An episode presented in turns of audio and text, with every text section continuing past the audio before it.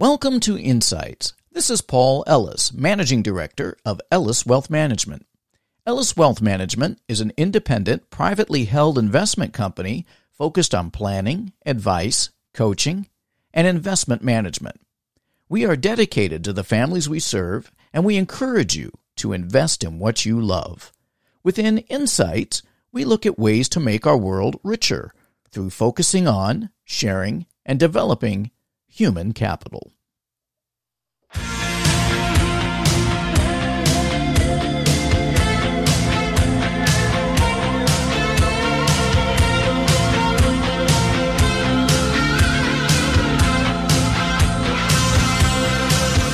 Well, good morning. Good morning. Listen, what a great day. Uh, we are really lucky today. Uh, I have with us a good friend of mine, Kyle Johnson. Kyle Johnson. Good morning, Kyle. Good morning. Listen, what an honor to have you. Thank you so much for taking time out of your busy day. Um, if I can, I'd just like to introduce you. I've known you for a number of years. Um, you are a super lawyer. Uh, that's actually a designation, and you've held that designation uh, for years. It's a it's a very elite designation, actually voted on by your peers. Um, is that correct? That's correct. Yes. Uh, you have a degree, you're a law degree, a JD from the University of Washington. You have your master's in law and taxation. I believe that's from George Washington Law. Uh, you were a lieutenant. Yes. You were a lieutenant colonel in the United States Army Reserve, and you practice law there as well. You've managed uh, law firms. You founded law firms. You're involved in a number of nonprofits. Um, I met you at the Lake Washington Technical College. You were the foundation board president. You're on the Artist Trust Board. You've been involved with the Lenny Wilkens Foundation Board, the Pratt Fine Arts Board, and you currently are the chair of the Sun Valley Opera. Is that correct? That's all correct. That's a busy life, my friend. well, it's fun. I encourage everybody to get involved in nonprofits, but don't do more than one at a time. Not more and than you can put your not more than one at a time. your- yep. Then you can put your energy into it, and because you're not doing it for fame, I can tell you that. you're doing it to pay it forward and help people. That's true. That is true. Well, let me ask you, what influenced you to get into into the law field? Well, that's a pretty easy one to answer. When I was in high school, I wanted to be an engineer because it was the big thing with the Russians and the space deal, and everybody wanted to be an engineer. So I got the catalog from the University of Washington Engineering School and I read it. And that was enough for me. It was the same stuff I was doing every summer working for the Forest Service, measuring roads and doing stuff like that. And it, I suddenly realized this really wasn't what I wanted to do. so I, I read a couple books about lawyers and I thought this seems pretty cool to me. I could visualize being in a courtroom. I couldn't really visualize the engineer thing. So that's how I got into law. I made the decision my last year of high school and I stuck with it. Oh, that is great. That is great. Now, listen. Um, now you were. Uh, how did you How did you go from the law school to being a lieutenant colonel in in the U.S. Army Reserve? Vietnam. Mm. I was caught by Vietnam. When I got out of law school, I was only 24. Vietnam was still going on. I was 1A in the draft, and they had a draft. It was before the lottery. So I applied to be a JAG officer, which meant I had to do a four year commitment. So I committed, I went in the military, and it was actually one of the best things I ever did because I got great experience. I met a lot of wonderful people. And I served my four years, and when I got out, I stayed in reserves. Mm. I got my 20 year letter, and then I said, I think it's time to get out. So I, I stayed one more year, and then I retired. Wow. So when you were you weren't were you drafted or were you not drafted? No, I was not drafted, but clearly I would have been. Okay. Because I was 1A, and I wasn't somebody who was going to drink 18 Coca Colas and try to flunk my draft physical. Okay. and, and I wasn't going to Canada, so it was pretty simple. If I could get in the JAG Corps, I was going to do it. Got it. And I wasn't married. I wasn't married at that time. If you had children, they wouldn't take you. They wouldn't draft you. So I was target A. Gotcha. Gotcha. So you you you manage the process. I manage the process. That's a good way of putting it. Excellent. Now you started some law firms, and um, you've been a managing partner in law firms, and then you moved. Uh, what was the specialty there? I was a general business lawyer for years, and I did a fair amount of commercial litigation. And then at, towards the end of my career, I started doing more and more high net worth divorces, and I wound up mediating and arbitrating. I'm a AAA arbitrator, which that's American Arbitration Association. So I sort of did a variety of things through my career, most of them involving people as oh. opposed to corporations. Got it. Okay, and then so at at the I won't say the tail end of your career, but you you navigated towards mediation. Yes.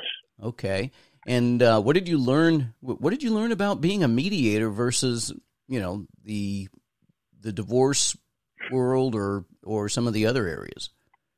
Well, the background of mediation is that for years there was no such thing. And when I started practicing law, we would settle cases by talking to the other lawyer.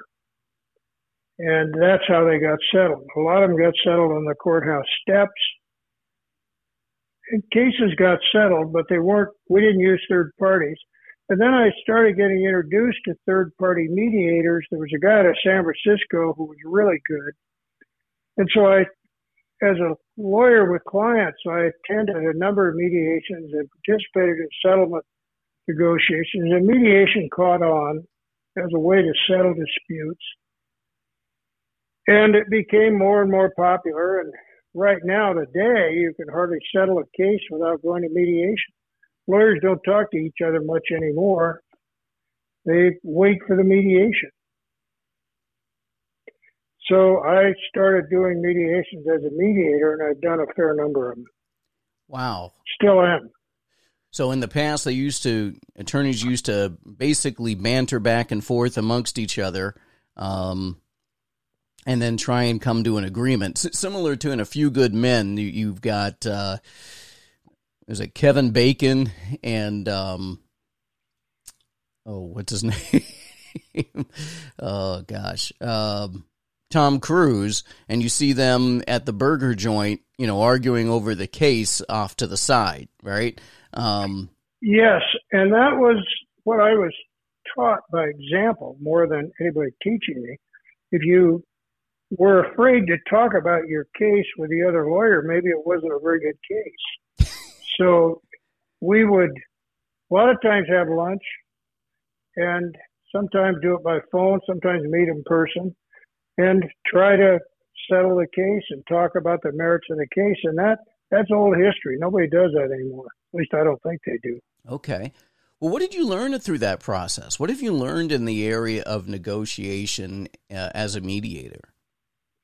Well, there's two things that everybody knows, but they don't practice. Number one, listen. I mean, the sound of your own voice is really attractive, but try to listen.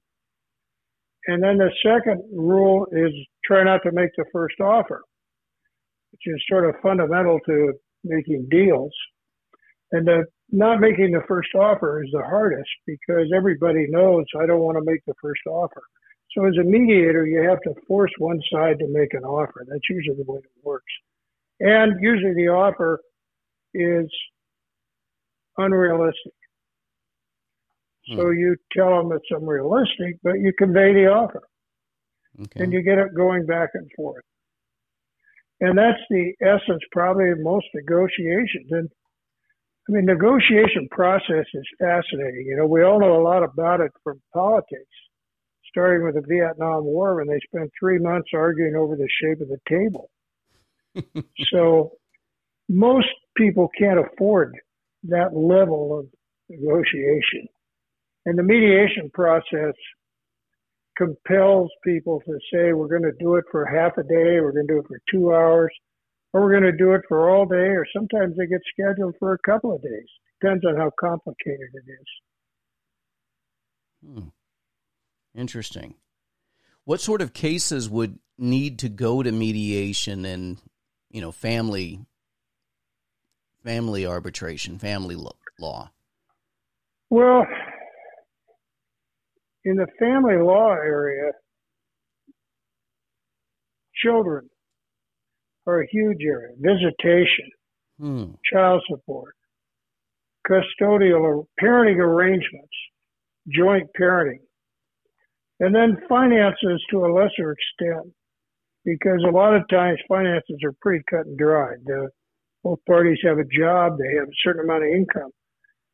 My specialty was more high net worth stuff, so not so much with kids, but more with money, valuation issues, dividing up assets, maintenance, and that sort of thing.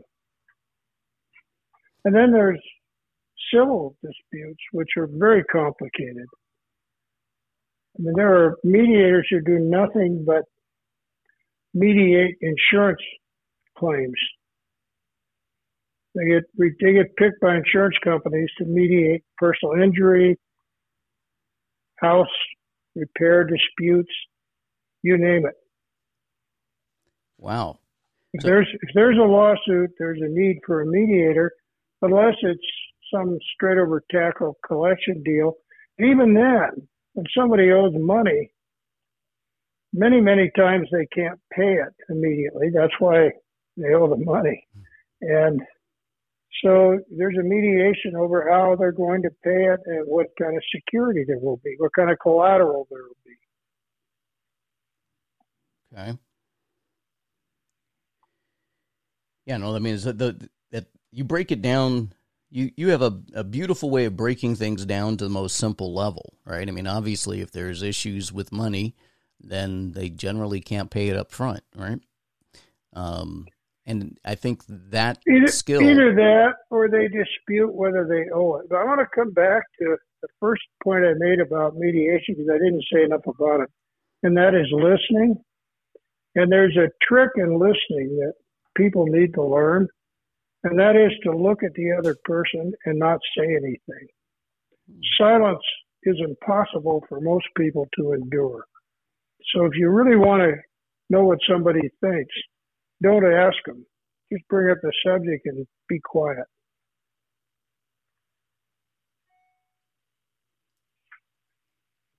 I'm taking notes.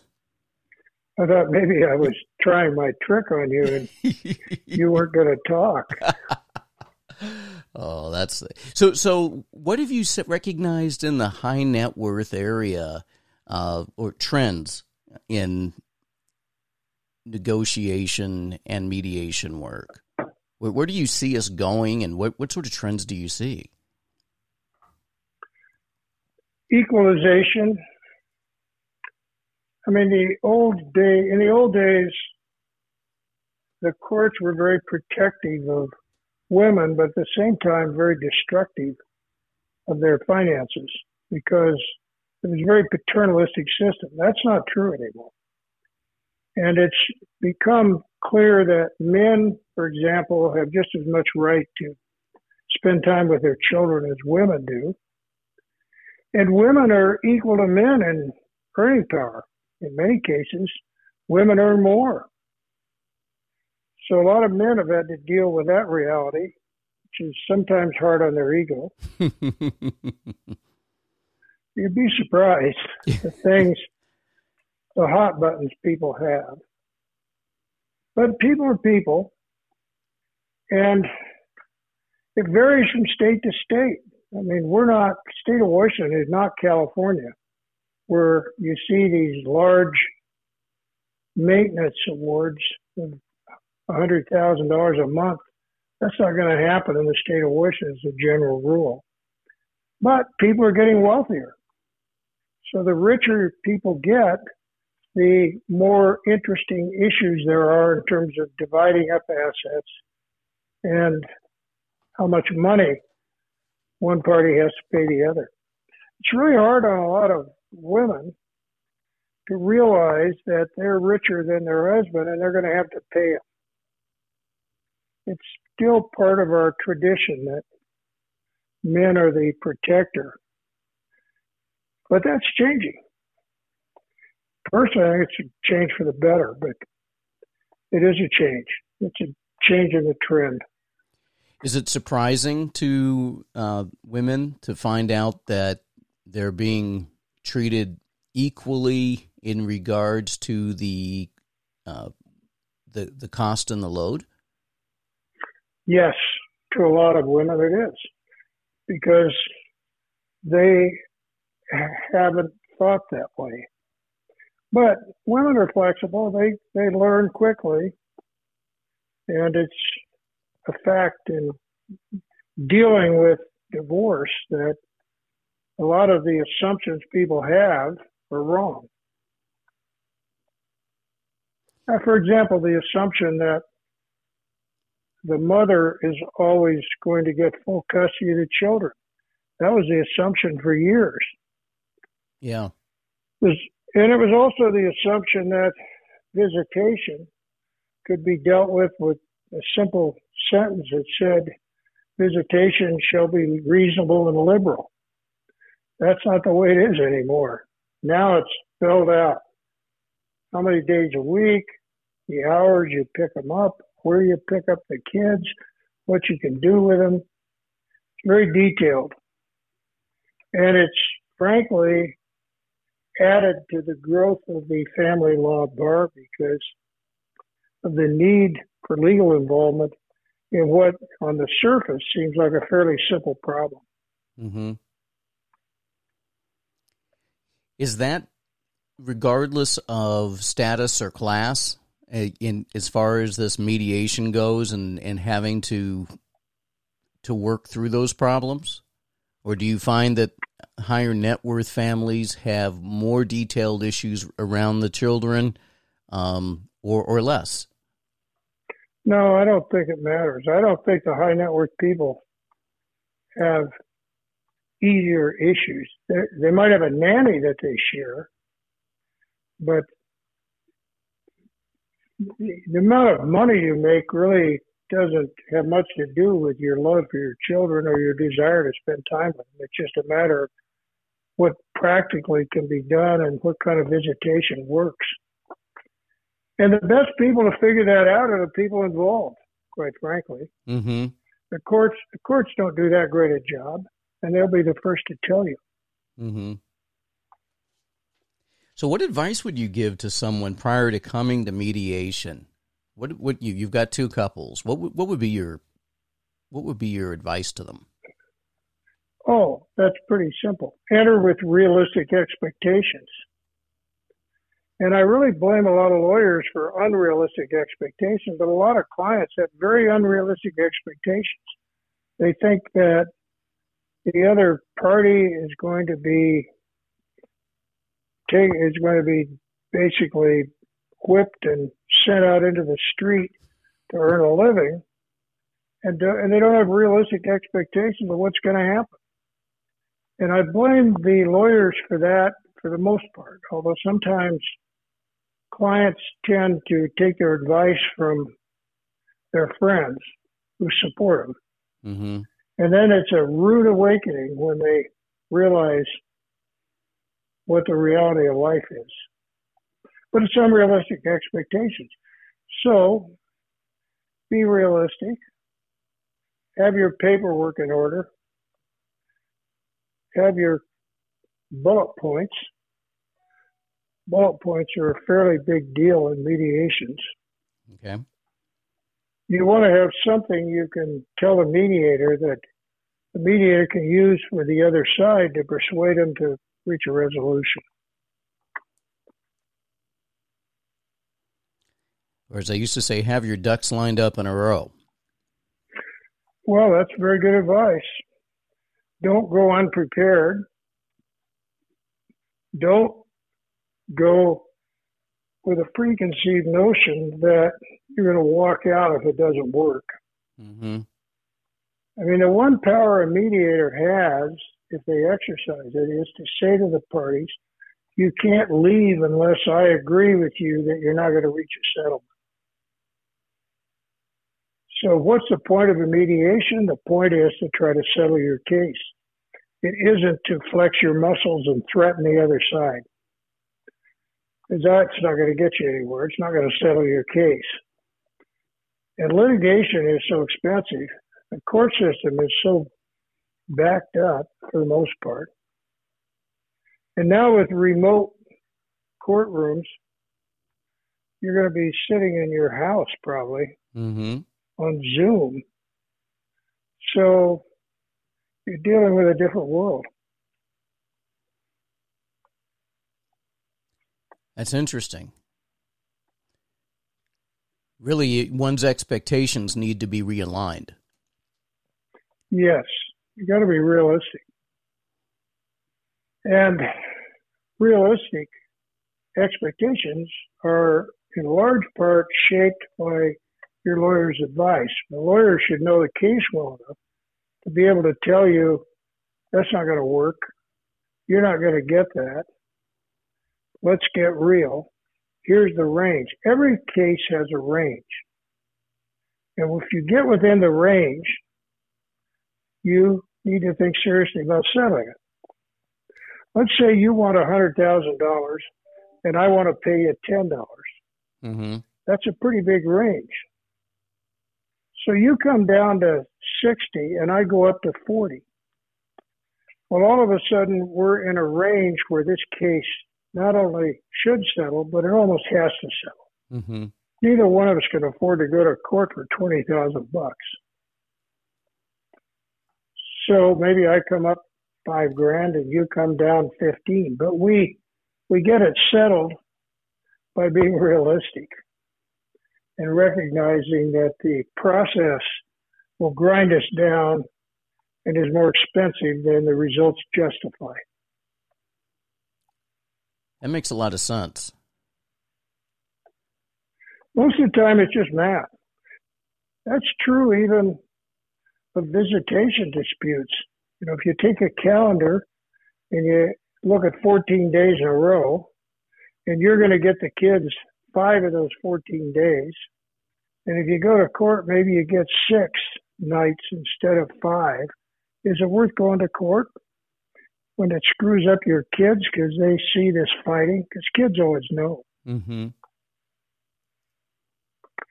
So there's a range, and if you get into the range, you got to think seriously about settling. And one of the things you can do as a mediator is tell people as gently as possible, "Hey, you're in a range where you want to settle this thing." Yeah, because the clock's ticking, and the as is the um, you know the dollar signs, right? The dollars are astronomical mediators charge a lot of money. Some of the mediators charge as much as 800 to 1000 bucks an hour. And some charge a lot less. Some charge by the block of time. But it still costs money, and then your lawyer costs money. So you've got to think about what you're doing with your time and not waste it in emotional or angry displays threatening the other side. Ego costs money, is what you're sharing. Ego costs a lot of money, and truthfully, nobody cares. I mean, if you hate your neighbor and you're in a dispute with your neighbor and you go to court where you get in a mediation, the mediator could care less that you hate the neighbor. you know, really, whatever the neighbor did, right. yelled at you, dumped dog poop on your lawn, whatever. The mediator doesn't care. The mediator just wants to try to get your case and your dispute resolved. So, would it be fair to say that the large portion of what needs to be worked through is ego and feelings to get to this reasonable bandwidth? Depending on how experienced the people are, yes. If the people are professional in terms of their litigation background, like if you're doing this with an insurance company, the insurance company has no emotion about what you're going through. Mm-hmm. They do mm-hmm. this all the time. So it depends on who the parties are. Yeah. If it's two banks fighting with each other, obviously they're not going to be as emotional. Do banks have feelings? Well, interestingly enough, I learned a long time ago they actually do. You want to be careful in terms of throwing out insults if you're involved in a dispute. Mm-hmm. That's wise. Well, it might feel good for 20 seconds, but people remember that kind of stuff. Yeah, so it's it, it would be beneficial to hold your tongue and save save money and, and problems. If you want to resolve a dispute, if you want to win a negotiation, avoid personalizing. If you personalize a dispute, you make it much harder to settle because then it becomes a matter of ego. And a lot of times, one person in a dispute has a hell of a lot more money than the other person, and they can afford to just sit there and not do anything.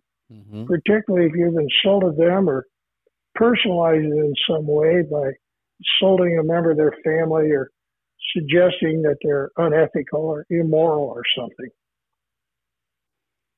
That's great advice. That is great advice.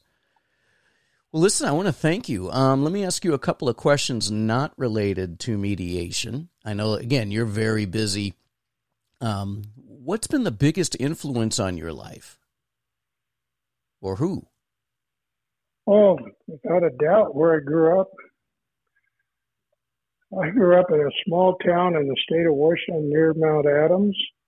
There were 10 kids in my graduating class in high school, and it was and still is a huge advantage in dealing with the world because we should always look at ourselves as humorous characters and think, what would a man from Mars think if he saw us doing this right now?